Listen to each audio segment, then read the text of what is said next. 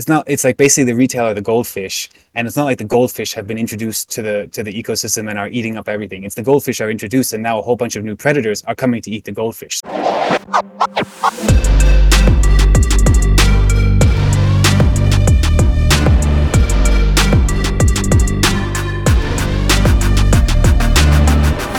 All right, everybody, good morning and welcome to a special Sunday morning edition of Speaking Greeks. Uh, this week we're going to talk to uh, what, what, what do you want to go by? D Fox, Fox Cat, Fox Tweet? Fox is good. Yeah, just Fox. Fox, just Fox. Yes. Okay, we're talking to Fox this week. This is the uh, first episode of 2023. Might be the last episode of 2023. We'll see. We'll see how it goes. But uh, yeah, this week we're talking to my friend Fox. Um, so I met, I think we had talked before when we first started chatting. We actually were talking in a reply on a, a Twitter thread um, with a uh, with Jelly Roll and a, a, popular Twitter troll, and then um, I discovered that you were also hanging out in some mutual discords as me, and then we just kind of started chatting from there and discussing strategies. And uh, yeah it's been really cool. So i wanted to share kind of what i've learned from you so far with everybody else and um, just kind of get your story. So if you want to introduce yourself and go ahead and take it away uh, thank you. That's uh, i didn't i didn't remember where exactly we first started communicating but i believe it was probably weighing in you know with our big brain opinions on some big mm-hmm. brain matters on fintwit you know settling the world's issues right? So that's the great thing i guess about fintwit is you do get a, a forum to share and pick up ideas. And i mean as much as we want to malign trolls i've i've genuinely learned a lot from um, you know the various people i've followed whether they're professionals and retail traders and I think probably the, the community where we, we share a lot of mutual uh, communication is is you know the whole David Sun community where a lot of ideas that were probably lambasted were embraced by people in, in a very real way. And that was really what I think uh, kept me in the space. So um, bringing it back a little bit, how, how, where, where, where did my journey start and begin with the markets was, was quite a while ago.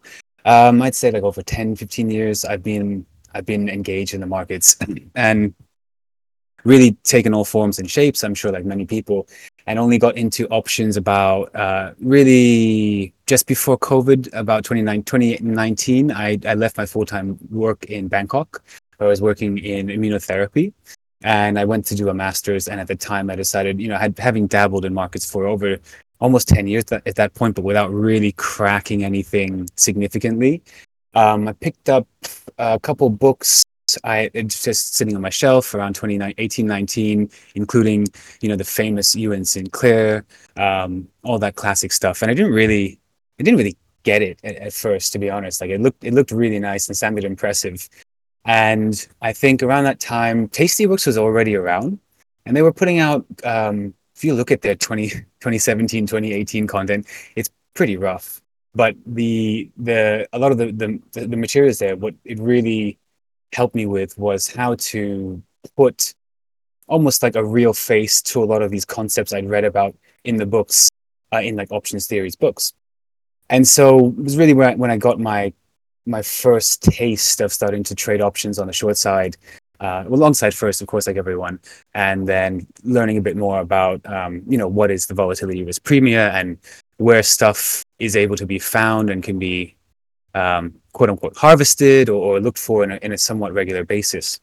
And I think that really gave me the the evolution in my trading journey where I was sort of, you know, strategy, the strategy, looking for price action things and patterns and your, your, your classic normie approach to retail trading, which uh, I, I, guess does work for some people.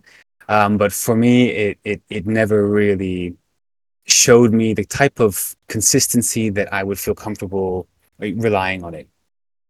Um, so when when I discovered the world of really short options uh, was when I started to have a different opinion about hey, you know what these are these are time based trades. We have an actual metric we can we can we can put trades on with some type of expectancy of some type of result within a time period and that was what I, I felt was the missing element from going from speculating trading to really trading um, as a living. And I don't want to say trading for an, for an income because I, I really think that phrase is very misleading. When people think of income, you know, you, you exchange your time for a payoff. Trading doesn't work like that. You exchange your time and maybe you don't get paid off. You, you have to pay more to get paid off the next time. So I, I don't like to use income trading. I, I think that's a very dirty word in trading income. It's, it's more like earnings or, um, you know, speculative earnings, which you keep. And so with with selling options though there is a time based element so that's what really got me hooked onto getting getting really familiar and, and, and experienced with with all sides of options and so since 2018 to 2019 uh, and of course we had 2020 which was basically like in my opinion the um and, and i'd like to hear what you have to say about this as well but i really feel like options trading since 2020 is a new market and almost a lot of the data we look at for, for like back tests or even theoretical understandings of knowledge, they're different. Like if you read stuff that was written pre 2018, it's all like talking about 60 day vol or 90 day or 45 day.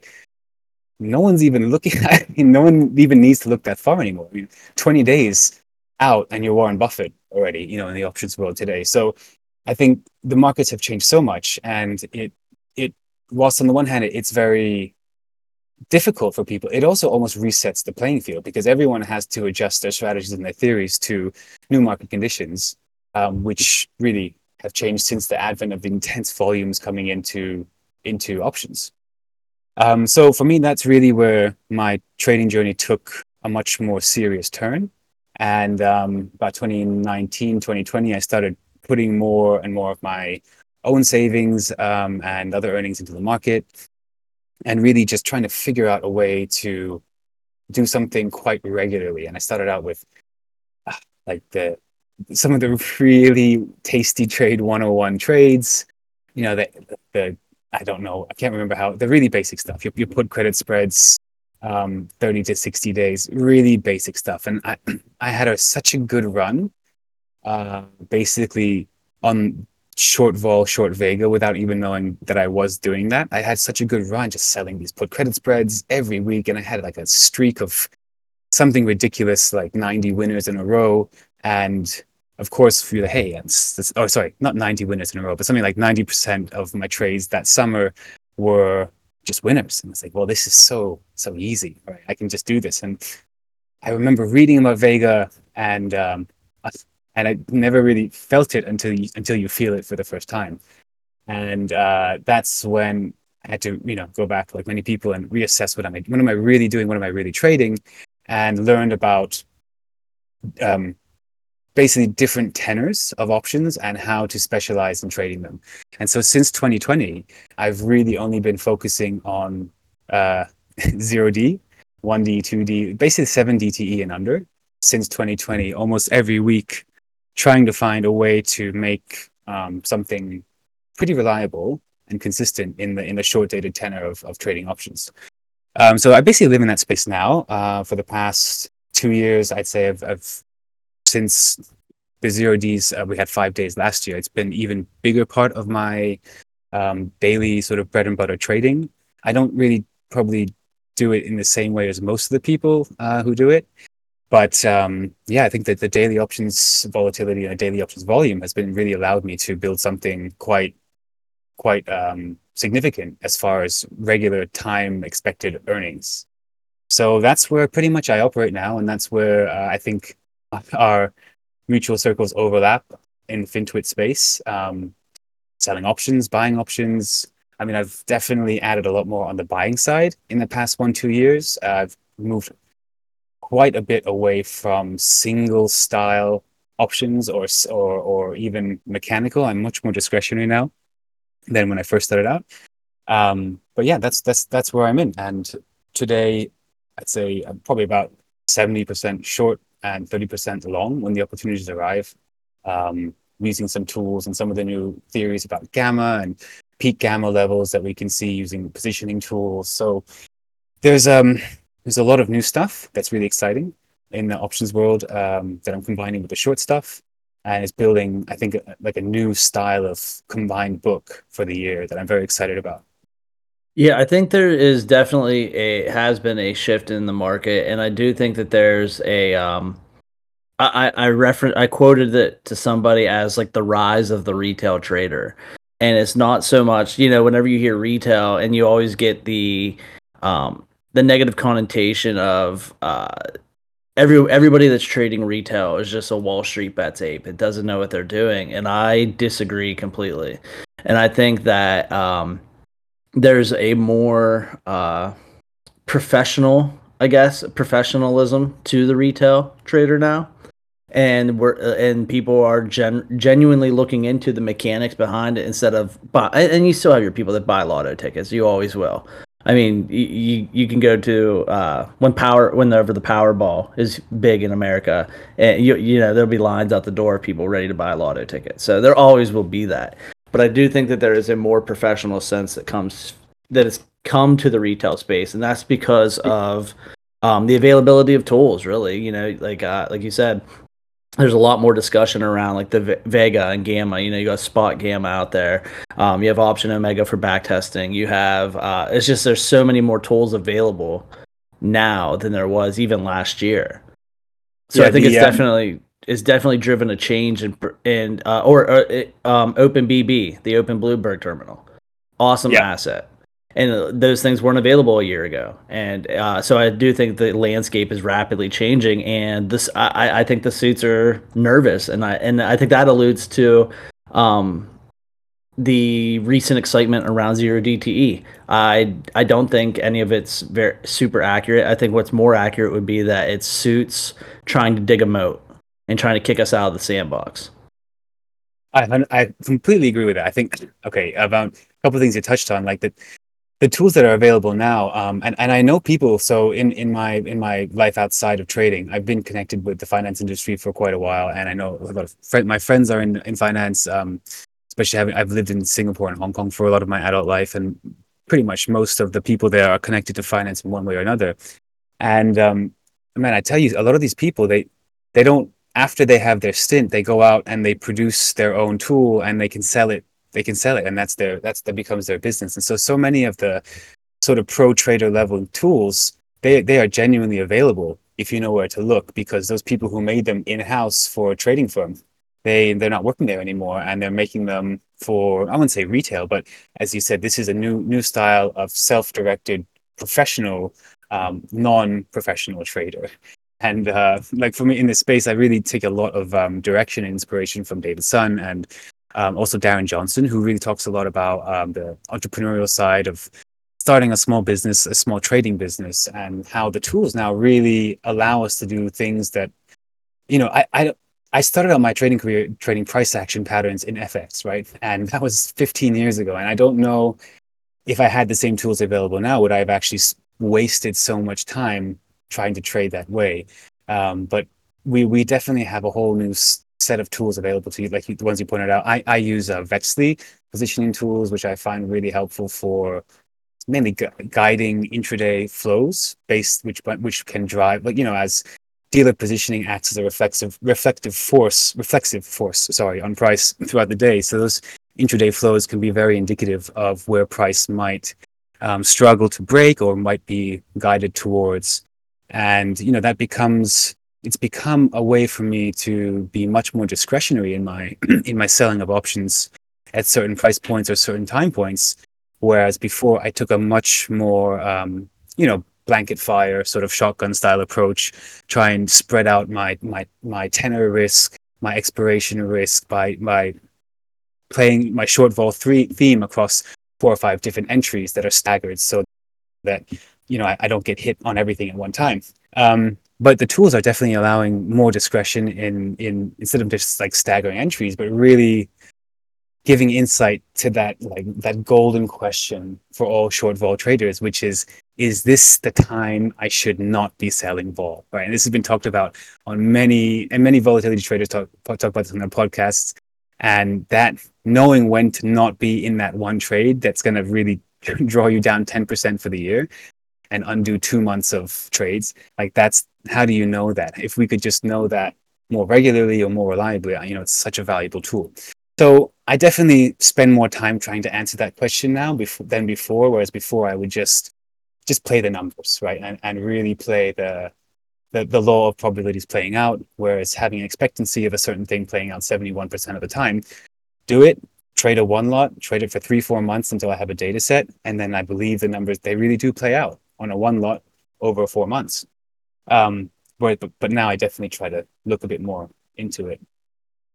So you mentioned you traded Forex 10, 15 years ago. That was one of my questions I was going to ask you was so prior to finding options, were you what what kind of um, exposure to the market did you have? Was it like straight equities? Did you was it just kind of like a buy and hold? Because you said you worked in immunotherapy. So did it was it just kind of like buy and hold investments, or were you actively trading back then too before you discovered options?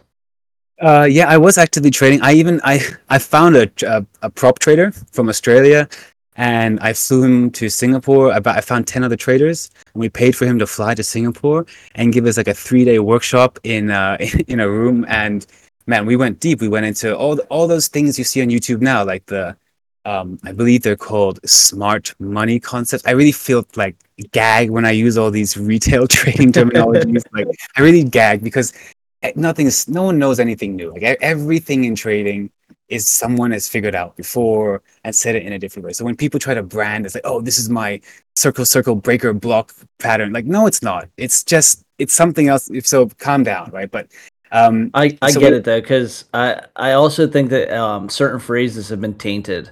And like just the fact that I have a Discord makes me cringe because I feel like it instantly removes any credibility. So like the next logical question is like, oh, join the Discord and talk to everybody. And it's like, well, how much does it cost? And like that's not the goal. But there's 3000 other discords that are just like this one that all have you know they have subscriptions so like I, I, I get it i get it. i feel like certain phrases like you mentioned too about income like uh, income implies consistency, but there's ten thousand courses on Gumroad that teach you how to trade for income. So I get it, man. Yeah, I get it. yeah, thank you. Yeah, I mean, it's, it's that's why it's really good to also have a platform with, um, you know, you and to, to hear the other people you bring on here because people are really doing it for, for re, for a living, and we've somehow navigated in between all the hype, and we've been able to um, discard most of it and stick on to what's what really works. And I mean, to me, honestly, it's disappointing when sometimes like real trade, like recently, you and I were both blocked by someone who claims to be like a, an educator of an uplifter of the poor, downtrodden retail trader. And we try to explain that sharing these like fear-inducing headlines about zero DTE without properly understanding them that doesn't help them. And they're you know they're supposed to be fighting for the little guy, but you're putting fear to the little guy by by further misinforming, just like everyone else is doing.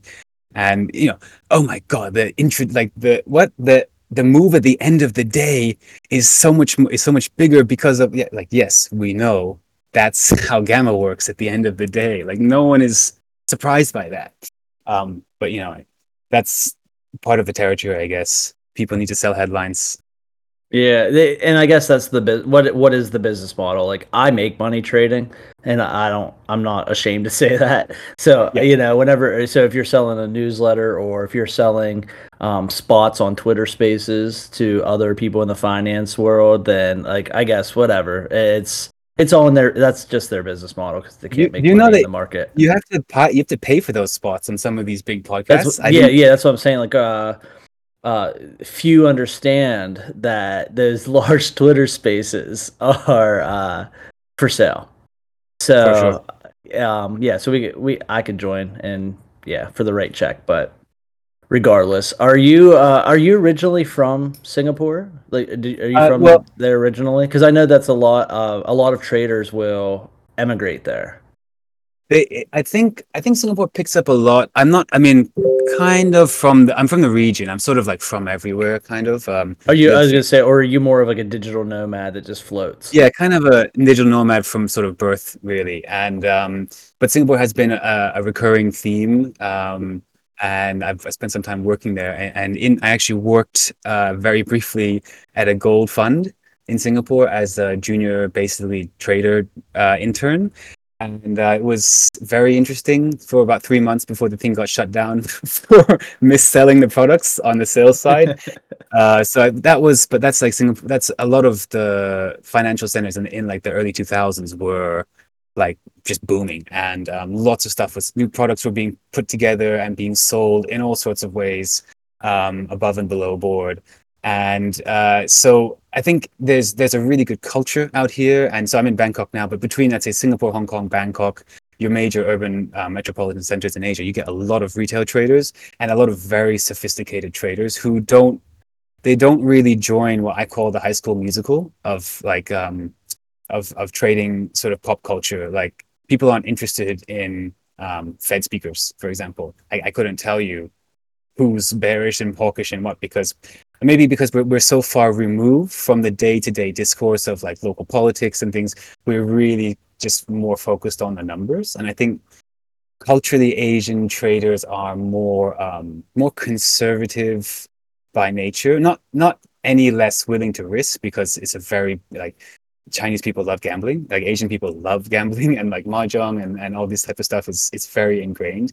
Um, but I think there's maybe culturally, if I had to characterize like Asian-based traders versus uh, Western, particularly American-based traders, I think American-based traders are all like cowboys. Like they roll, rock up to the markets with their cowboy hats and they sling futures. and, like, uh, yeah, here's my here's my formation. They they bet big, they bet heavy, they breathe through their balls and they pull the trigger. Whereas like, I find Asian traders to be much more quantitative. Like, okay, we got to do this in size because we know that X percent it has this path of which will pay us off on these three possibilities. So I think culturally, there's um, it's a very you meet a lot of interesting traders out here. Um, also in Thailand, you you you find a lot because the cost of living is so uh, competitive here, and the quality of life is, I would say, globally, it's probably okay. Time zone aside, which is very difficult because I trade from um, 9:30 p.m. to 4 a.m. and now after daylight savings it'll be 8.30 p.m to 3 a.m so that's a difficult thing but aside from that um, you know i've got the whole day to myself and i've got the whole day to prepare and and, and plan and research. So um, you you just have to sort of fall into a different rhythm. And you find a lot of people here because the cost of living is so so low and so affordable. And i mean you, you have a, a bare month. You can still get by on like $3000 you know what i mean? If you're selling your your zero d's you have a really bad month. You just need that one or two good green weeks and you can still you know cover your costs. Whereas in And- uh, the west yeah. And you guys are primarily trading, like the people there trade primarily trade American markets, right? oh man you wouldn't you wouldn't you wouldn't believe it. Like people do of course people especially more so outside over here which we're more into gold and um uh, fx but Okay. the, i mean the big the biggest game in town is still the us market. Every that's that's the place everyone you know you want to be there Well, no, the, the the reason I ask is because that's super interesting that um the to, like the the disregard for FOMC days and stuff like that because like yeah every every month or every FOMC meeting the the, the conversation pops up of are we going to trade FOMC today? And you're right you're you are literally on the opposite end of the world like 12 hours different. So we're I'm trading 9:30 to 4 you're trading 9:30 to 4 it's just different letters at the end. And but uh yeah that's super interesting though. I, I never considered the the disconnect from all of the local uh political di- conversations in america. Um yeah it, that's really interesting that uh lack of news i guess. Is there any news events that you guys do pay more attention to than others? Well, I think I think we we, we will we will mark, and I, I can't say I speak for all, all traders, but I can say right right speak- right. personally. Like I used to try to follow the U.S. news cycle. I used to try to stay in touch with it, and and be up to date with who's doing earnings calls and all this. And then when I stopped, it just I realized I, I that was drawing me down, and it was giving, making me commit to something I couldn't commit to. And then also it made me f- allowed me to focus really on the numbers that I wanted to trade. And I think this is where something I really wanted to get across today uh, to anyone who's listening is uh, is basically like I, I traded for almost 12 years without knowing what my edge was. And I thought that by listening to more news or by learning or finding out more information, um, that would that was my edge. I thought that by knowing what new housing starts meant, I was, you know, oh wow, I've got edge because I know what this data point means. Great, but how is everyone else participating in the market going to interpret that data point and trade that data point? How are you going to trade that data point? So when I when I started to understand that um, maybe I didn't need all this stuff because actually, if I ask myself, how does it contribute to my edge, I have no answer. And uh, I think that's that's like legit the number one problem that most almost all retail traders come come to to um, struggle with is that they don't actually know what their edge is and in in a sentence like could could anyone say what their edge is why they're trading this exact way with what expectation of a positive outcome? And um, you know when i started asking myself that same question i realized things like news completely didn't add to my edge. Um, things like intraday price movements of um, arc didn't add to my edge or i mean it, it, i'm just saying that i started to get more, more selective with the things i put into my brain. Um, in in a, in an effort to try to remove like decision making fatigue and trying to just put less input from my brain to filter through in order to make a very clean executive dysfunction decision of trading. So yeah I've, I've tried to actively remove everything and it's really been very good.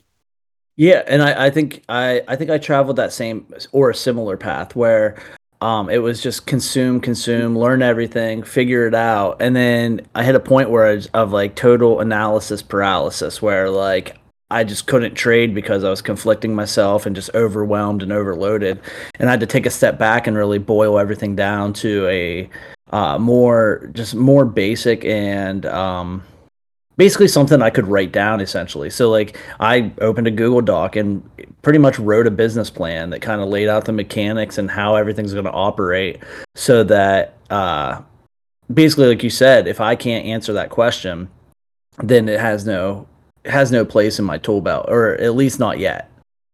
Yeah. Yeah, I'm so glad you I mean and I've seen some of it's really been great to share share share notes with you and see how other people approach things from a very realistic way. And you, I think I, I use the I use the model of David Sun's approach. Like he found like just one thing and just just blew it up that one thing. And that's true, true, you know, the Bruce Lee thing about practice a thousand kicks, ten, you know, one kick ten thousand times. Um, that that really is an, a, a great illustration of how we don't need to know the theoretical explanation of chapter seven of Euan Sinclair's book as to why our strategy is, you know, and we don't need to we don't need to know that theory to to, to reply to someone on FinTwit. That doesn't matter. Like that, it might matter if you're managing a book or you need to sell your your your your strategy for to raise AUM, but it doesn't matter to you in this trade if the outcome of one trade isn't going to make or break you, and this is all part of your experimental journey anyway. So. Um, like live testing, the value from live testing one lots in a real market condition is that's priceless. I mean, it, it costs you something, but later it becomes priceless from what you learn from it. So you, like we said before, you were 12 hours ahead. So as someone that comes from, and there's many of us in the whole, like hold to expiration camp. I think one of the interesting things I found talking to you was that you, you are an early closer because of the time. So like can you walk through like what what's the day in the life if you're trading from 8:30 p.m. to 3 a.m. What is the day in the life of a full-time trader in Bangkok? Um, okay, and I, I'll say there's there's been a bit of a shift uh, recently because I've started to do more automation and things like that. But let's say the theory that the, the model is really to find the highest probability of an expected return between in the first two hours of the market. So whether that, that means mastering the the ninth, I call it the slice of vol, and it's definitely not uh, open at nine thirty and hold to the close of the day because I I have uh, the patience for that, and so my whole approach to it has been um, really figuring out the question: How can I best trade the mispricing of volatility that in the morning session? and that you know based on the the observation that volatility is is often heavily mispriced in the first 90 minutes of the day and that there represents enough juice there to to to shave something regularly whether it's uh, delta neutral or directional based on clues i have from not just the open but the pre-open and so there's a, there's a whole checklist I'm looking at from the overnight activity. And for me, it's not overnight. I'm I'm in the afternoon, so I'm watching this stuff live on my screens, the futures overnights, all the uh, you know other other macro stuff overnight that might go into my my take on the opening bias of the market. And really, for me, it's almost like the market only opens for three hours. So I approach my whole trading philosophy from I only have 8:30 a.m. till noon So what can I do between those hours? Everything else beyond that, I don't like the the the, the 3:50 p.m. iron fly thing. That doesn't doesn't apply to me um, in that sense of trading the opening day. So that's really where I had to change my my expectations of the of the market, and also I have to really, when people talk about strategies in, for example, the the um, what's the, the Facebook group. Most of that stuff doesn't really apply to me. Or when I see people talking about their hold to expiration, I just that's not that they're trading a different market from me. So to me, I'm a, I'm participating in a different market from them, in, a sense is how I can participate. So um, yeah, it's really been a focus on the opening hours, and uh, I think I, I I can observe the opening pricing of SPX after having watched it for two and a half years really very well. I'm, I'm think I'm very good at observing those three hours. But in the afternoon, I'm not as good. I'm not I'm not as comfortable with the price movements in the late day. So how do you and then you're a full-time trader, so how do you view uh like paying yourself? Do you have like a process that you said you mentioned uh, or you you have like a checklist and I'm assuming that's like a physical checklist that you go through and uh and very methodical. So do you have a process like that when it comes to like your earnings and taking pay or uh, withdrawing capital and living expenses? Yeah, um, I actually this is actually I wanted to ask you about this as well. I was curious how you do it. Uh, you've mentioned this a couple. I think I've heard you talk about this before, but um, you know, with, so I'm not a, again I'm not a strict zero DTE guy. I, I really don't do the, the whole tranche thing like many people do. I'm a um, first first of all, zero DTE is only probably thirty percent of my attention now, whereas before it used to be eighty percent of my, my, of my trading activity. It's probably only a quarter. It's one of the main trades I do every day, and um, that that's by that's actually driven a lot from this from trying to answer your question, which is the payout cycle, and uh, I you know my my opinion on and on sort of P&L is because this is what relates to me the most, which is that I prioritize above everything um, smoothness of P&L. So for me, because trading is you know my income and um, I have funds now to trade with, such that I don't feel it's worth the risk of a big upside. It, the, the the risk of a downs of a big downside is not worth the payout of a big upside versus a smoother P&L curve. So, so to me, my number one priority as a self-directed trader, sole income trader, is not about overall net return. I don't even think about percent return. It's really about smoothness of of real cash flow on a time on a periodic basis that I can forecast with some expectancy to be positive on like let's say a 30 day rolling basis. So that that goal made me rethink my entire allocation of trade capital to from let's say because you know zero D can you can run into these these crazy sequences of you know four losing four or five losing days equals you know 18 winning days um, if it's if it's bad if you get slippage on the on the exit right and so how did I minimize the sequence risk of that? Well there's there's two ways that you can do that. You can just add more money such that even during drawdowns you know you're still net out positive of a significant of a sizable enough to live off. Um, but that wasn't an option for me. So the other thing i thought was what about um, smoothing out the the variance of the p&l and by adding in slightly you know different tenor dated stuff um, so as i mentioned I, have really spent a lot of time also in the 1d 2d 3d and 7d uh, space and I, I do a mix of long vol, short vol, different tenors, and the, they're all structured to overlap so that ideally I can get paid every two weeks. So that's um, in the best case would be yeah regular P&L from the combined net performance of these different strategies, which sometimes compete with one another, but you know because you know the, the nature of volatility, you, it's not a zero sum game. You can actually have both sides representing directional uh, different uh, deltas both earning you if you if you time them right with the, the decay of the other Greeks.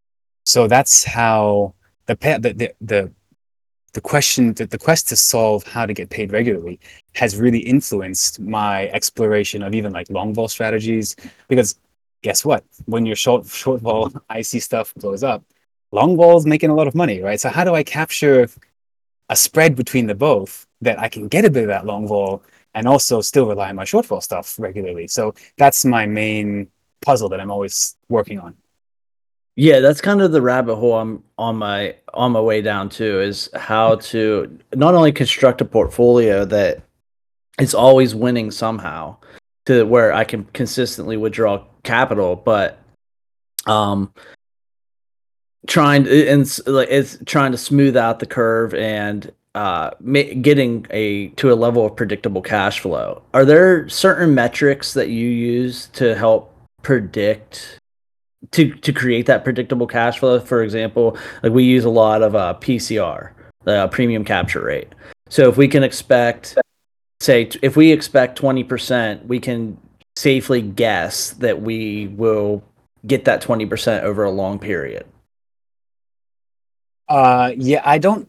PCR I find is really um, well. PCR is tough to apply whenever you have long long that's, strategies that's too. Yeah, that's the challenge. When you get when you get combined um okay I, will be honest i actually just go by net like dollar amount because mm-hmm. again as a, as a retail trader that's what matters to me i'm not i'm not trying to sell my book by showing my percent performance um i just trying to get paid and so for me i i i look at the day by day performance and even um i've even gone to like do the back testing with, with option omega which is by the way shout out to those guys um, they have completely changed uh, what's been possible for the retail trader. And I, I highly implore, um, Kirk, I'm definitely going to use your discount code when I renew, but uh, I highly implore people to spend the time to investigate if what they think is edge is really edge. And I think Option Omega makes that possible for the retail trader. So um, that was a big step in my evolution when I could see, oh man, I need to really change some stuff because if I backtest um, over a certain time period, um, things that I observe now, they don't work out. And of course, you get into regime change. Um, so, uh, sorry, I'm getting a bit sidetracked. But my point was that by by back testing, um, I can I was able to see the not necessarily not necessarily track the PCR, but the the actual day to day and week by week cash flow. So um, I tr- I back tested a long time for the the basically the ensemble that I that I'm running now, and I went into each day's trades and uh, basically saw how the week by week cash flow uh, varied, and I was basically adjusting my strategies and my uh, allocations so that I could have basically green two three weeks out of four on a weekly basis, and um, the the combination. Um, okay, I want to just say like, yeah, this might be considered like curve fitting, and in in in a way it is because I'm looking at the most optimal path. But there's an, there's a way to look at it whereby you can build in a buffer so that if you were to change the data inputs a lot, they still have a positive expectancy, even if you change by as much as like 40, 50%.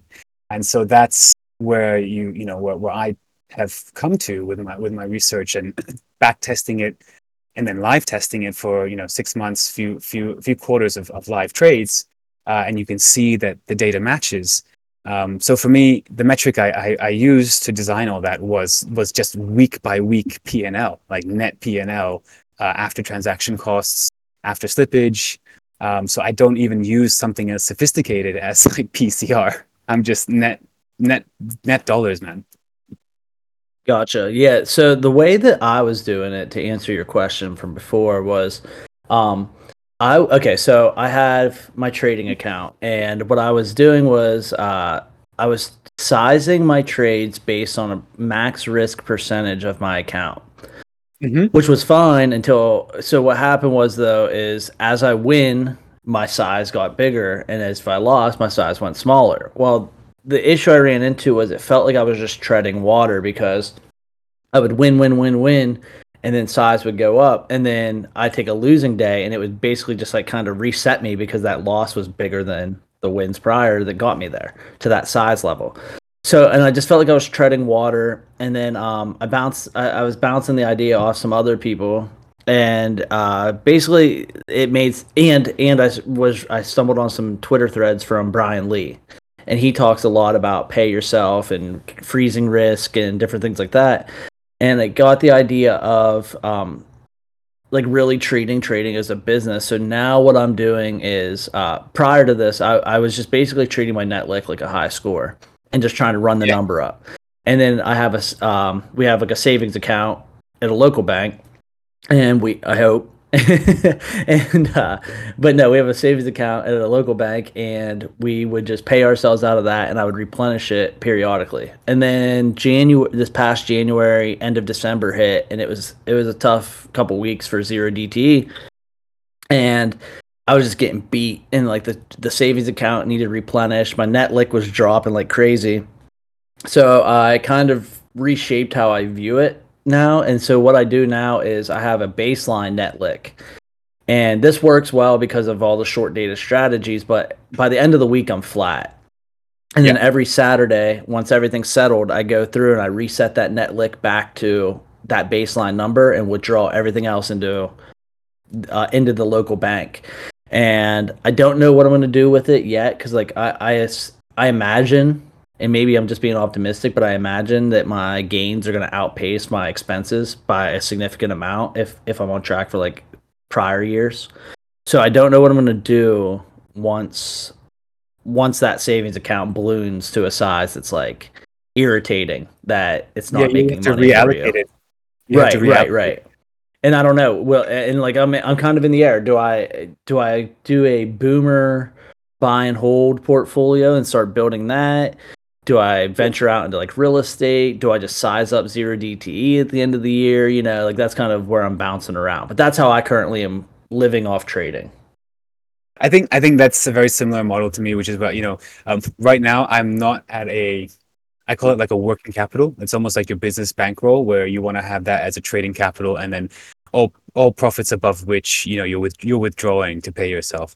And so for now, I'm not yet at that level I've still got a fair bit of growth that I want to do because I think, you know, trading trading a seven figure account is different from trading a six figure account, right? So what you can do.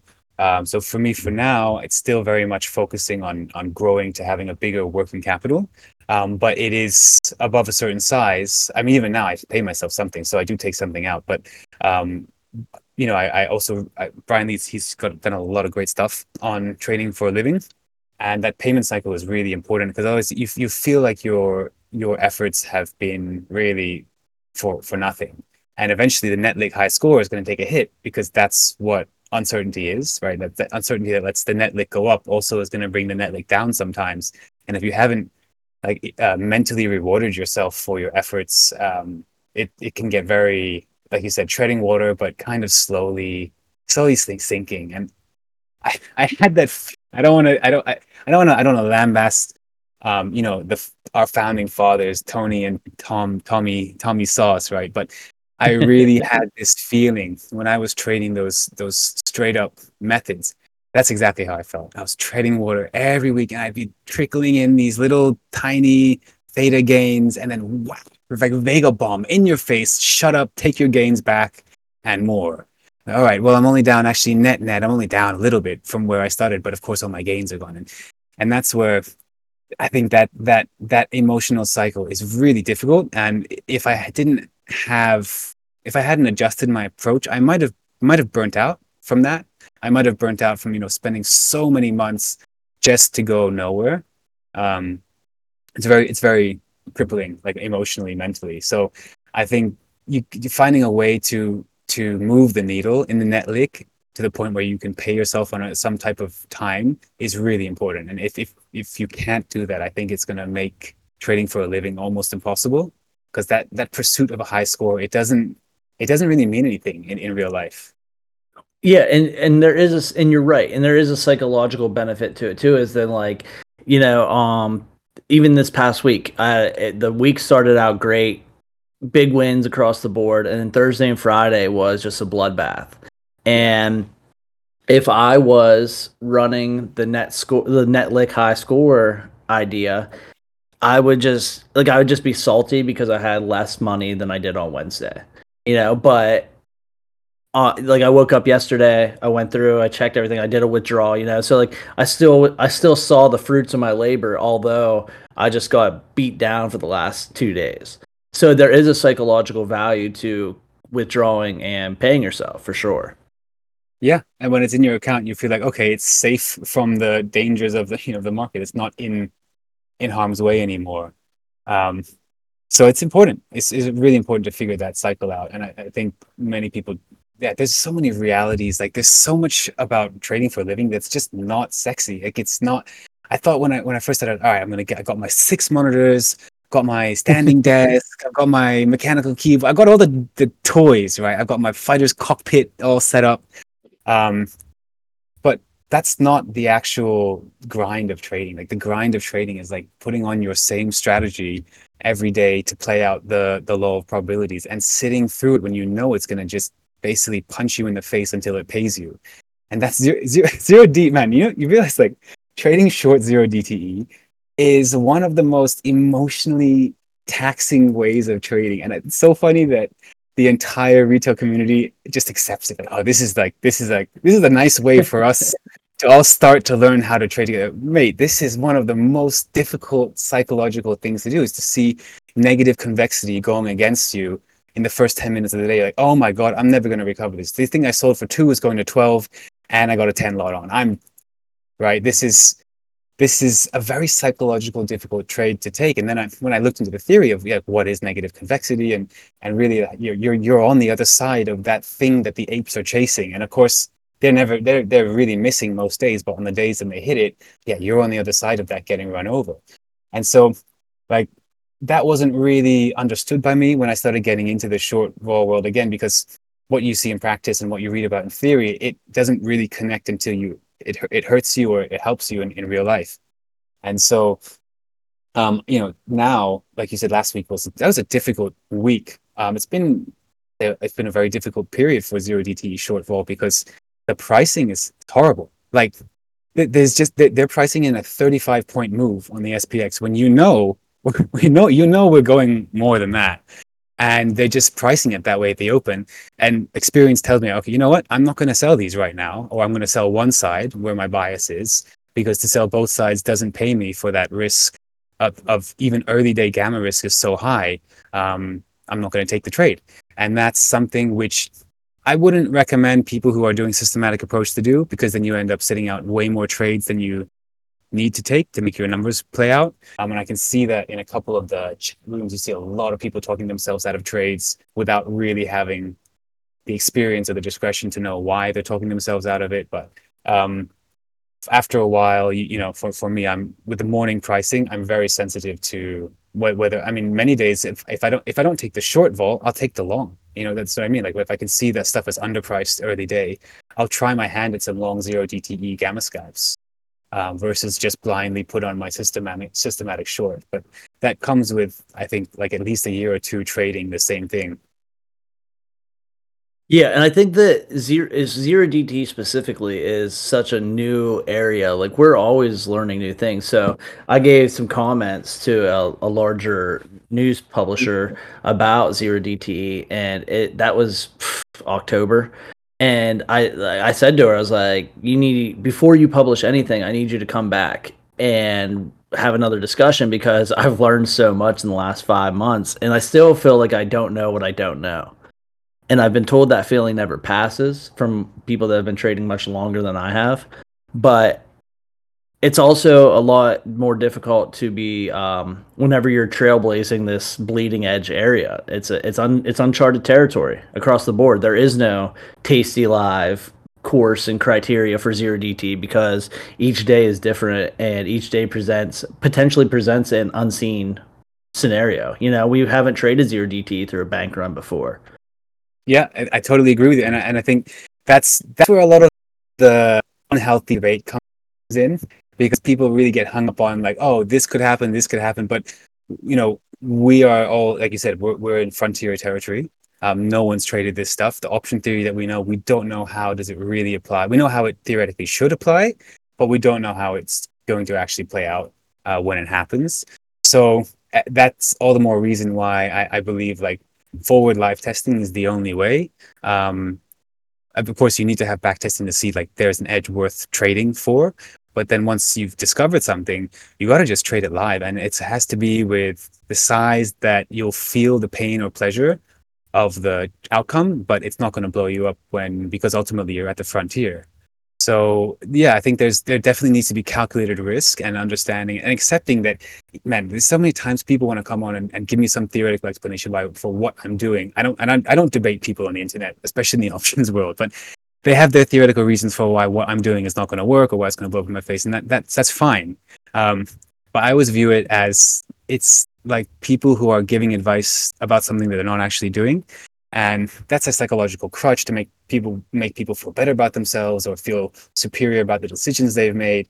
So I don't really get too involved with that because, like you said, we're trading this all new. Um, we are the we are the like the test samples. Like we're the the um, what do you call it? Lab rats, I guess. Yeah, the the guinea pigs, and yeah, and well, and the thing is too is like zero DT is only new for the for FinTwit. Like you know, all, the communities that we right. know each other from and come from have been trading this for four years now, four or five years. Yeah. So this is and only was, new to the mainstream. Yeah, and one of the reasons why, especially for me as, as a late night trader, that one of the reasons was because the three days expiry, Monday, Wednesday, Friday. I was like, hey, if I can crack this thing, I only have to stay up late three days a week. This is my initial appeal to the whole thing in 2019 uh, or so, I suppose. I was like, whoa, these things are. I started out with like 60 day, and I was like, oh, you know what I really want to what I really want to capture is that final day decay. That's what I want. And then I found out Monday, Wednesday, Friday, and yeah, so that exactly like this is not a new trade at all.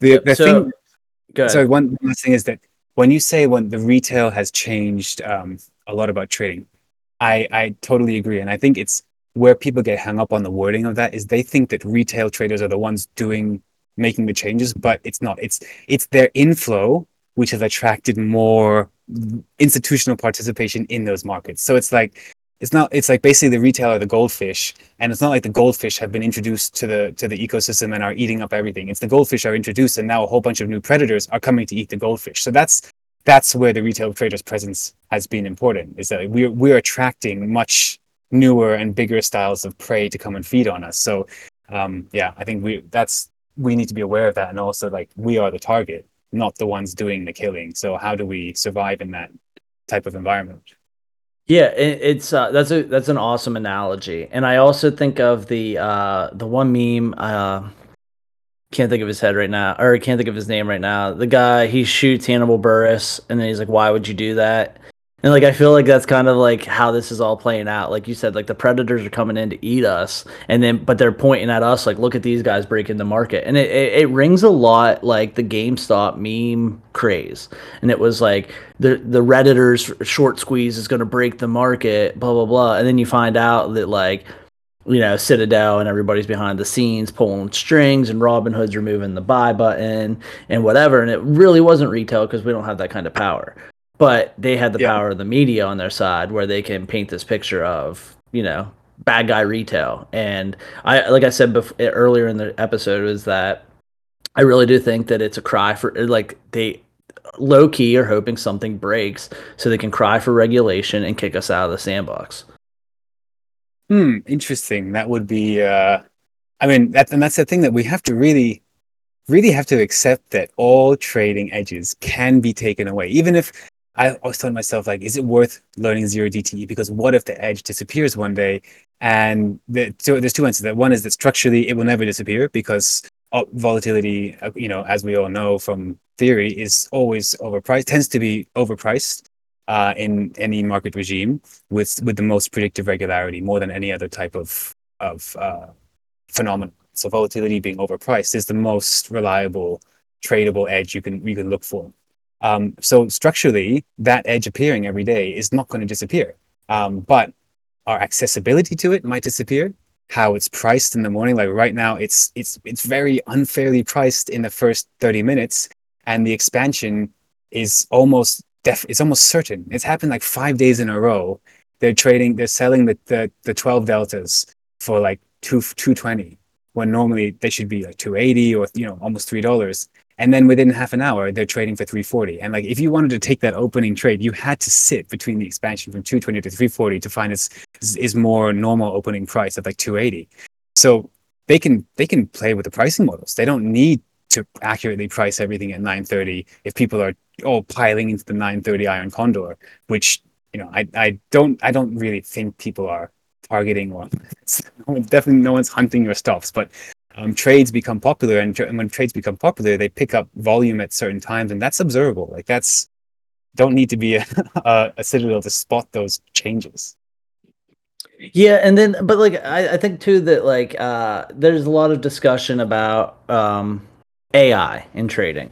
And I know that Citadel and City Citibank and Bank of America, like I know that they dumped a ton of money years ago into AI and financial models and stuff like that. And I, so I feel like if that if stop hunting or any of that was a real thing, and like I feel like they would have cracked that egg already, or they would have like cracked that yeah. nut already because like they've already dumped a ton of money into it and b- deeper pockets than any of us have have already yeah. and smarter people than any of us know have already been prying at this for so long. So yeah, and just and to be clear, like people will be like, well, they're not hunt, they can't see your stops, but they can figure it out, and they they and that implies that that's proof that they're stop hunting, and it's like. At the end no. of the day, I'm selling like ten thousand of premium per day. Like they don't ten thousand is such a small bu- drop in the bucket to a billion dollar hedge fund. Yeah, no, they, they as far as so I, I've been able, I've been fortunate to have um, some insight into um, so how some how some I'd say more boutique funds actually capitalize on retail participation. And it's I mean stop hunting stop stops exist and but they're just resting orders in the book. They're not they, it doesn't say this is Kirk's stop number two tranche out of three, you know, buy here to, to buy. Doesn't it's just an order there. It could be someone looking to buy a put there. It doesn't mean it's kirk looking to buy his thing to, to stop out at a 3x his opening price.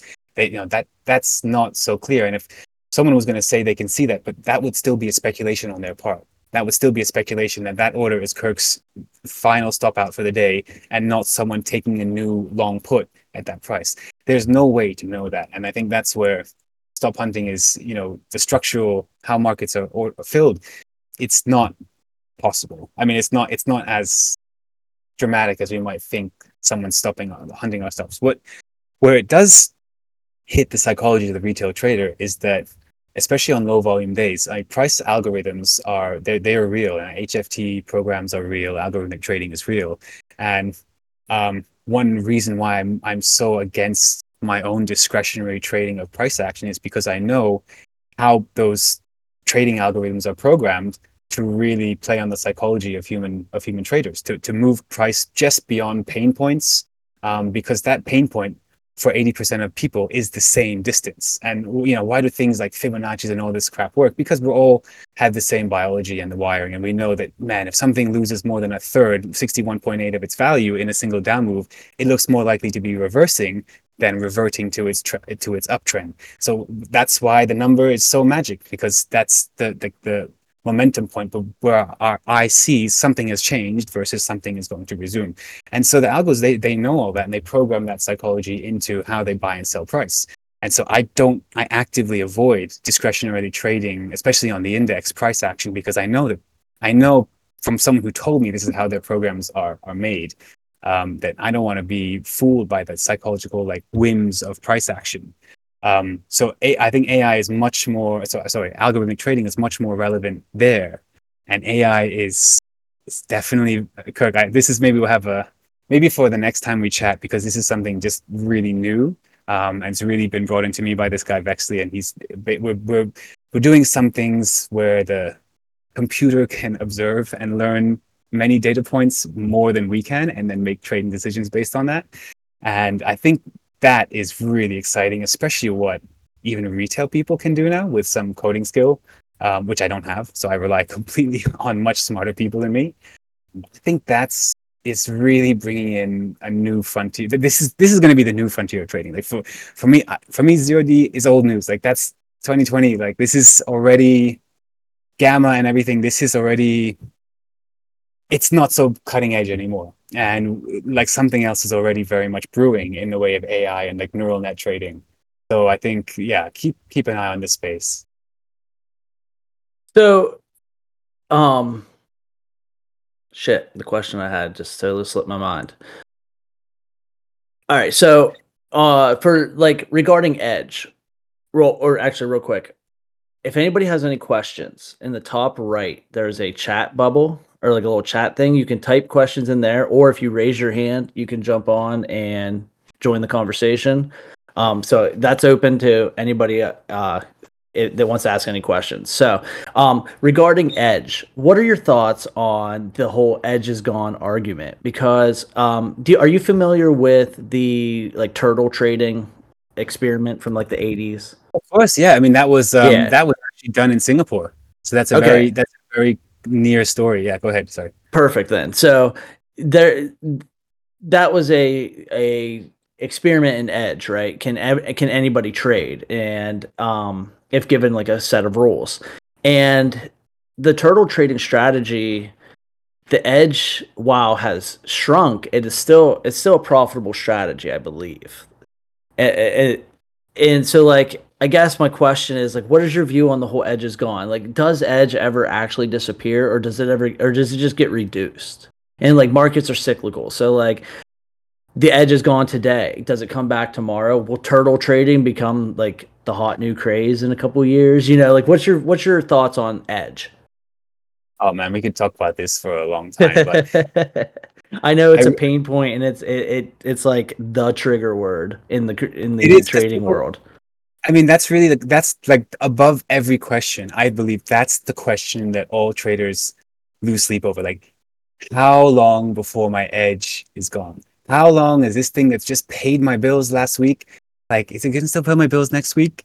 And man, I used to, okay, when I first started trading the zero D really heavily on size was like last year, early, early in the year, when, especially when they added in the five days, I was, yeah, I was all over that. And I kept thinking to myself, I was losing, losing sleep, like, man, what if the bear market is over? What if they're gonna they're gonna interest rate whatever is they're gonna change? And this is again, I I you I used to love macro and all that. Right now, I honestly don't even know what is the number that everyone's talking. I really don't know because it it doesn't help me, and I it used to make me lose sleep overnight, thinking like, oh my god, the target funds rate is dropped by blah blah blah blah blah blah. Therefore, the chance of the bear market ending has increased. Therefore, my edge is more likely to disappear in the coming three months. So I better start scaling down my size, or I better scale up in size right now to get as much money from my can as I can from it before the edge disappears. That was like 12 months ago. The edge is still here. I mean, we're still in the bear market, and all that panic and loss of sleep over is my edge still there? Is it not? Was only proven to me that it still is there from the market. So like losing sleep over your edge disappearing, it, it's valid. And I think there's there's ways that we can we can track how how well the strategy performs. But um, to answer your question about does it go away? No, it's I, I completely believe that within within within most edges, of course, there will be some unique styles of edges that appear. Like, wasn't there a Robinhood hack one time where you could? I can't. There was someone printing money on Robinhood by selling calls, and there was some something the like that. money glitch. Yeah, the infinite money glitch. you know, there's arbing edges that will disappear for sure when those structural inefficiencies are are made are ironed out by someone who provides liquidity or something. So that stuff can disappear, but things like um, um, strategic edges as far as price movements, which is like the turtle trade, it's just a moment. It's a it's like a moving average crossover. That's that's it, right? And their point was, if you you can give anyone the book, the, the strategy, and um, and they can make the edge work. And you know, I totally believe that's to be the case. And a big shout out to Tammy, Tammy Chambers, who did a lot of the research before we had one option, and you know, before we had a lot of the tools we had now. She was really sharing a lot of the research, which showed that the edge was there, and really gave me the confidence that hey, I I could operate that system. I could find, I could make that edge there. And so then where I've come to now, two and a half, uh, two and two, three years later, is being aware that those edges come and go and rather than dump something entirely, this is again why I come back to the ensemble. So, like the thing we've recently, we, you and I re- recently started trading something together, which is that double DC. And yep. I mean, that if you think about that, that's picking up like one to two days of tenor when the vol- when volatility in Vega expands like over a one to two day period, that trade picks it up. And what does that same expansion in the same time frame really hurts our zero D short IC, right? So they already work as a way when the edge on that day is out of short IC, is gone into the long DC.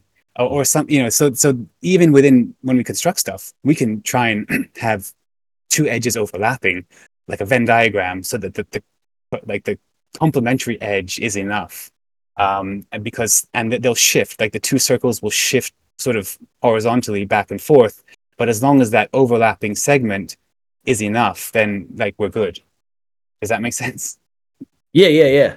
So how do you how would you determine then to if you're like you're pretty disconnected from the day to day so uh so like how or in like macro and stuff so like how would you determine to roll a strategy out out of the ensemble?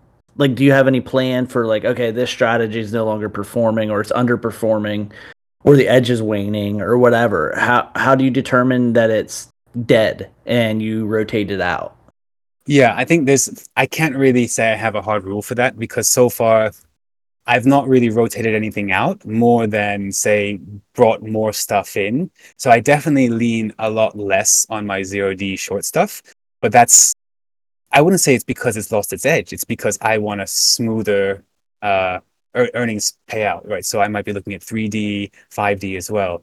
Um, yeah, so I, I don't necessarily I want to I can't really say I'm going to dump or add something and it would be hard to say how to observe that the edge is gone until it's really gone which is performance metrics just drop you know by half and um, my, my golden rule of thumb for back testing stuff is like if I take the theoretical results, cut them in half, does it still make me money? Then yes, okay, I'm interested. If it's not, I'm not interested because I, I know the reality of slippage and transaction and emotional slippage and emotional drawdown like we can we will never perform as the back test has so if we're if 50% of that performance is good then i'm still keeping it but for loss of edge uh, you have to you know that's only through observed loss of performance i think beyond a beyond a degree where it's hard to hard to justify its position in the book anymore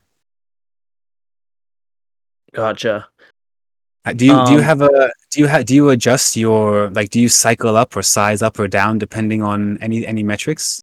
No, so the way I handle strategies is like so I haven't had to abandon a strategy based on its performance. The only time like I'll, I abandon strategies if they are psychologically taxing. So like that's kind of why I like the I this is why I'm so married to the zero DTE or I like that calendar that we were exploring because it's a debit trade and um it's but I just feel like uh longer term stuff, longer dated stuff like I'm just not part of the club. So like for example, you know, you see the Silicon Valley Bank blow up and you you find out that their CEOs are all paying out their annual rewards and they're you know they're they're all cashing in before everything blew up. They're all sold their stock and whatever. And like I'm clearly not part of that club and that team to have that kind of insight to make those types of decisions or whatever. So yeah, so I, I like I that's why I'm kind of married to these short dated zero DTE stuff because I'm flat at the end of the day. I don't have to worry about any kind of overnight fuckery. You know, like what happens this weekend with Silicon Valley Bank and the FDIC has no bearing on what I do on Monday, and what I do on Monday has no bearing on what I do on Tuesday. So, uh, for example, um, I know a popular strategy that uh, David Sun runs is like the Theta engine, the 90 DT. Like, I suffer some book wipes from that, and well, it's just and like yeah, yeah, and it's just brutal, man. And it, so it was like not I so I removed it from the plan, but it wasn't anything against the strategy itself. It was more a, a flaw of my sizing and my own mental well-being that, you know, uh actually we were talking earlier in this week the I think they're the Theta engine books were like really green and taking profit. And now after Thursday and Friday they're like close to some stops hitting like over night almost. And that's taxing. It's brutal. And to watch your net liq just fluctuate like that. So like i would more i would sooner remove a strategy from the trade plan over its psychological tax more than its performance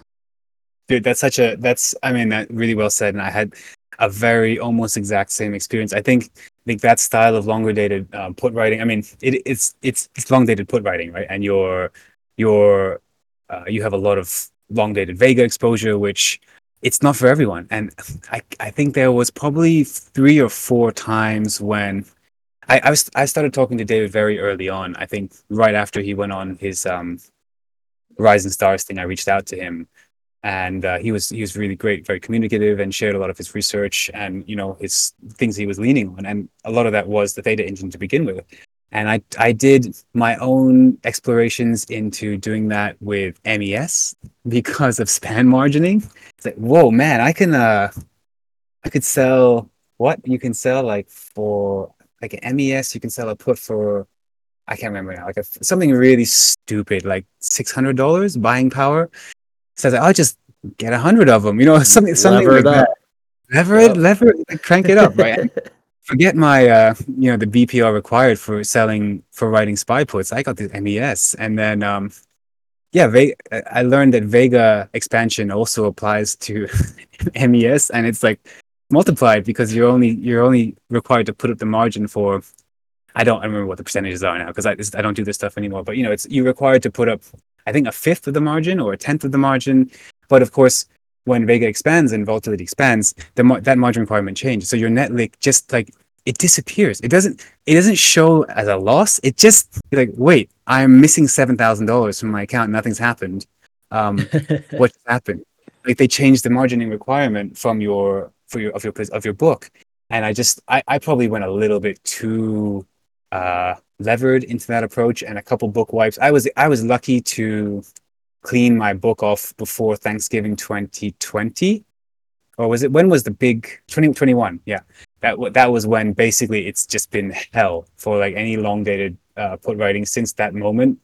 Um, I was very lucky. I was I was going on holiday to Mexico. I was like, all right, forget it. Let me go like siesta, siesta, and close the book down. I don't want to look at this uh, in Mexico. And man, like the next day, the, the, the bottom fell out. I was like, oh boy. And um, yeah, they had a, had some tough times um, with that. And so, like you said, long, I realized, man, long dated is just not for me. I think for a certain type of person, especially people who have employment, like high paying jobs with good buffer and more cash to come in, it works because the it's very hands off, but also um, they have more capital coming in. Whereas for me, like I think with when when you're sole income trading, I really prefer a much shorter term. Uh, I need feedback today or at latest by this week. I need to know if I'm getting paid. I can't wait 90 days to know if I'm getting paid. Um, I can't watch for 40 days as I get worse and worse and worse the prospects of me getting paid after 60 days. And then you know, that's just psychologically difficult. It, it's the same thing as putting a stop loss on 3x of the short IC as of the whole position. Like watching it go to insane in the money on one side and then watch it come back to, but still within your 200 or 300% stop loss as of the position as a whole, and then to watch it take profit. So if you, if you ever put on a, like a, a short IC 300% stop loss without doing it per leg, yeah, that, that's the kind of stomach churn that, that the longer dated stuff put me through. So yeah, I also drop stuff for the exact same reason as you. It didn't fit my um, personality, my my tastes. Yeah, but otherwise, strategically, yep. not until it really underperforms, like violently underperforms. All right. So, um, so if no one has any other questions, I have one last question for you. So we like to we like to roast FinTwit in the DMs and stuff. So, um, but if you had to recommend a follow to someone, who would you recommend everybody go to Twitter and follow right now? Ooh, uh, uh, okay. Um, how do I how do I say? It? it really depends on what they're trying. I mean, for me, FinTwit is is a place where like the where the brightest and also the, the unwashed all meet. It's like the Mos Eisley cantina, right? It's like you can find anyone there on FinTwit. And so I think in that regard, like it depends on each person's journey. Like for me, there was one point in time when I thought that like uh, you know everything that David Sun and Darren John was because it was so relevant to me as I started thinking of trading as as a retail trader. So if you know people starting out their business who know their edge, yeah, you know I think those are the guys who really show a model of how to turn from retail to pro. Um, and I, I mean, for more on the on the option stuff, really where I learned everything is from uh, Vexly, which is the tools I use right now, and uh, One Option, which is a community that's more directional trading and really good mentorship in there. So, I mean, I have to give credit to where I learned my stuff from, and those people, yeah. I was gonna say, can you give like a uh, little overview of what Vexly is? Uh, you mentioned it a couple times here, and I've seen it. I've seen you mention it. I've seen it float around. It looks awesome. The aesthetic's cool, but I've never dove into actually what it is. So, you want to give like a ten thousand foot Sure. view? Um, re- really quickly, like basically, it's um, you s- you see a couple of these services now, which are basically aimed at understanding gamma, and that's mainly dealer positioning gamma as it reflexive, like as it reflexively acts on the market. And so Vexly tools are basically uh, the the guy Vexly. He's he's a data scientist, and he's this is another thing we talked about before, which is the the, qual- the caliber of people you can find on on on FinTwit is astounding. If you if you get lucky and you know where to look, you can meet people who the banks would pay anything to have working for them, um, but they don't necessarily want to work there anymore. So you can find these people on Twitter, and um, basically, we, he's he's written a bunch of models which look at uh, dealer positioning. I would say in a very different way to how you might see it on like spot gamma and um, they're all based on the same theories but how you interpret those theories as to like executionable trade ideas i think we do it quite differently and that's why i'm very much um, it's very much become a part of how I, I make my discretionary decisions about do I want to just open the put credit spread today or the call credit spread, or do I want to buy the straddle? Do I want to buy the straddle at 2 p.m. because the, the flows have rolled off before noon and now you know basically they're supportive of a of a bigger move in the afternoon and the pricing is cheap. So it gives me those types of insights, whereas before I was I didn't really have um, you know when you when you look at just price action as a volatility trader, there's very often a disconnect. Um, and things happen in the pricing of volatility that doesn't necessarily reflect the price action of the of the index or the or the underlying. So I I found that the the dealer positioning tools from from Vexly to be very helpful as far as uh, getting more confidence about certain points being relevant more than others based on these uh, positioning tools. And then we have an audience question. It was As a newbie to options trading, what would you recommend? Zero DTE sounds very complicated for a newbie, or maybe start with David Sun's 90 DTE or Karen Super Trader, far out the money trades with stops. What is the I'll, let- I'll let you. What's that? what's the Karen Super Trader one again? I refresh me. What does she do? I okay, so Karen Supertrader, my experience with her has only been about the accounting tricks that she ever pulled off with her investors before she blew up, and uh, there's arguments over whether uh, people will say that what she did wasn't illegal. I think I don't. Basically, though, she pulled some accounting tricks and um, counted rolling as a credit as like not a loss, if I remember right. So I would just write Karen Super Trader out, like ignore Karen Super Trader. um, there's a lot of there's yeah there's a lot of uh, there's just a lot of shadiness that surrounds her. So uh, my advice to a newbie from that standpoint is anybody that has any kind of air of weirdness around them, I'd stay away from. Definitely. But I'll let you answer. I'll let you do the uh, what you would recommend to a newbie, and then I can answer after you. Cool, man. I, I think um, oh, it's it's I I would love to I, as a as a trader who's like been you know when you've been through shit like you act you genuinely do have an interest to help other people not go through as much shit as you've been through. Um, but it's it's of course impossible to know everyone's situation. But I would just say that as as a newbie, um, please don't start with zero DTE. Like absolutely, like this is something that I I I would really actively advise people against doing because um, you should get familiar. You would you would be better off getting familiar with linear price movements. And what I mean by that is like when price moves one, your your thing also moves one. The the challenge with zero DTE is price moves one and the thing moves one for for you, and then the price moves three, and then your price moves ten against you. And that's something which psychologically, as a newbie, you're like, holy shit, is this trading? Is this the thing? And that was really difficult, I think, for a new person. So um, I would I would investigate first of all for, for, for new, the only place I would recommend really new traders to go to is uh, like not even use the tools of Vexly because they're for advanced traders, but um, there's a community called Real Day Trading, uh, which is splintered off from this uh, community called One Option where I started, and they really talk about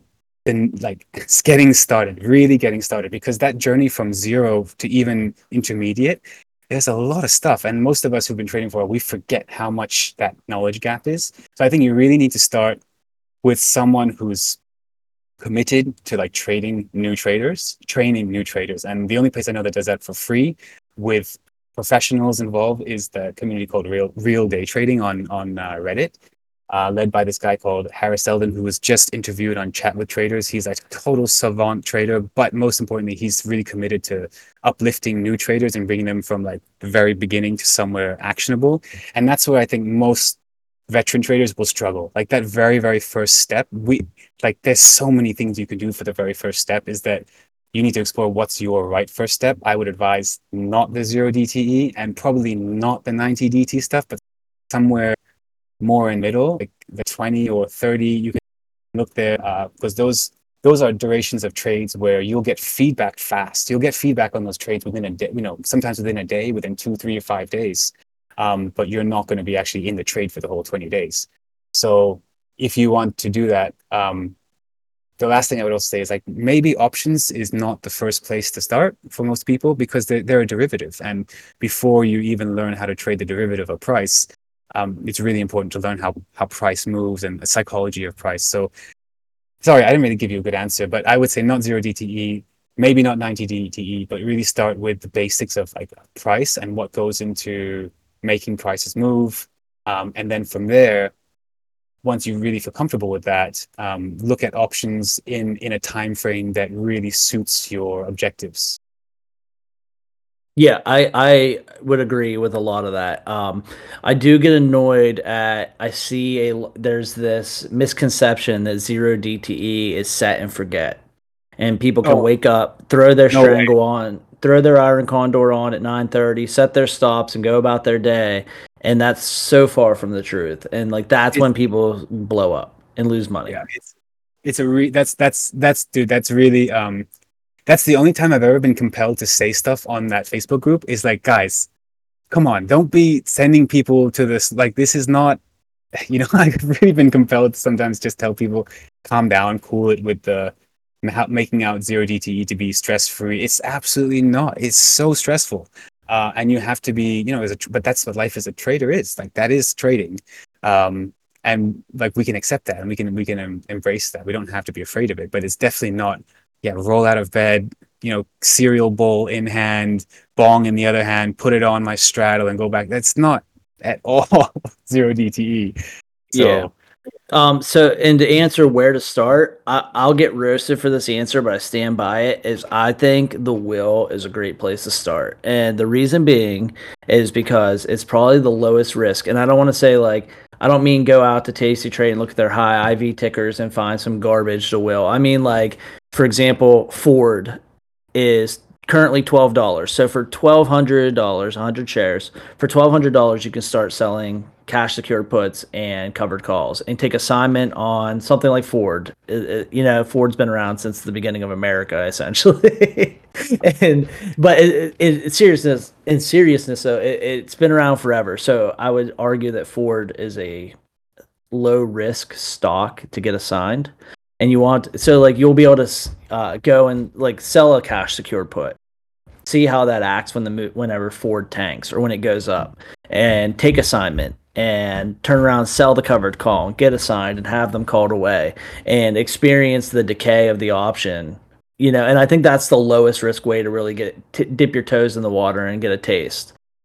Yeah, but I, I also I get I get roasted for that because the wheel is so capital and blah blah blah blah blah whatever. But I think it's a great entry point for newcomers while there's while they're digesting Tasty Live or Tasty Work, whatever they call themselves now. Like they have yeah. great educational material. My gripes with Tasty Works aside, their education and research is top tier, and um, but it's a dry topic. So I think a combination of like like I said, wheeling something where you can actually get get some action and see how things move while you're consuming all the other boring stuff. And then you can start diving into you know directional plays and adding some complexities on top. But you'll at least have know what it's like to watch your options contract go negative 500% and get a take yeah. assignment on a share on stocks and how you're going to manage that and rolling and all the aspects of everything. Totally. And, I, I mean there was a just to just to add on that i think there was a there was a psycho remember I've, i sent you some, psychology stuff recently by that guy um ivan I'm going to say his name wrong, but from Trading Composure. And there was one metaphor he used, which really, oh man, he, he, when he said it, I was like, oh, that's exactly what trading the one lot is all about, or trading the wheel is all about. And he said that why do people struggle so hard to perform something they know has edge? And he said it's that it basically he made the metaphor that just because we have the map of where to go, we don't really know in our soul, like deep inside us, that that map is accurate and safe to walk that route until we've walked one step at a time. So we have this map of an unknown land. Okay, great, looks like fantastic. I can follow the map, but only when like one step at a time, like one square meter, we walk out the actual map in our in our own reality. We realize that the model that's presented in the map does align with our realistic experience of it. And trading is walking the map like we, we can learn all the theory, we can read all the books, read all the Natenberg, Sinclair, everything, but you have to put those one lots on every day to, to know how does volatility move. Oh yeah, it really does follow the map. And you can't size so that after five ex- five occurrences you're out of money. You, you need to size to this thing that you can really see how does the theory play out. So um, I think with, with anything you do, especially like with what you, your example of the wheel, forget yeah of course I, I, I laugh at the wheel. I hate the wheel. I, I laugh at theta gang. I, you know of course I, I i roast that as well but you're absolutely right. Like you need all traders need to walk the map. They need to do like a hundred shares of something a single single thing and collect $60 of premium.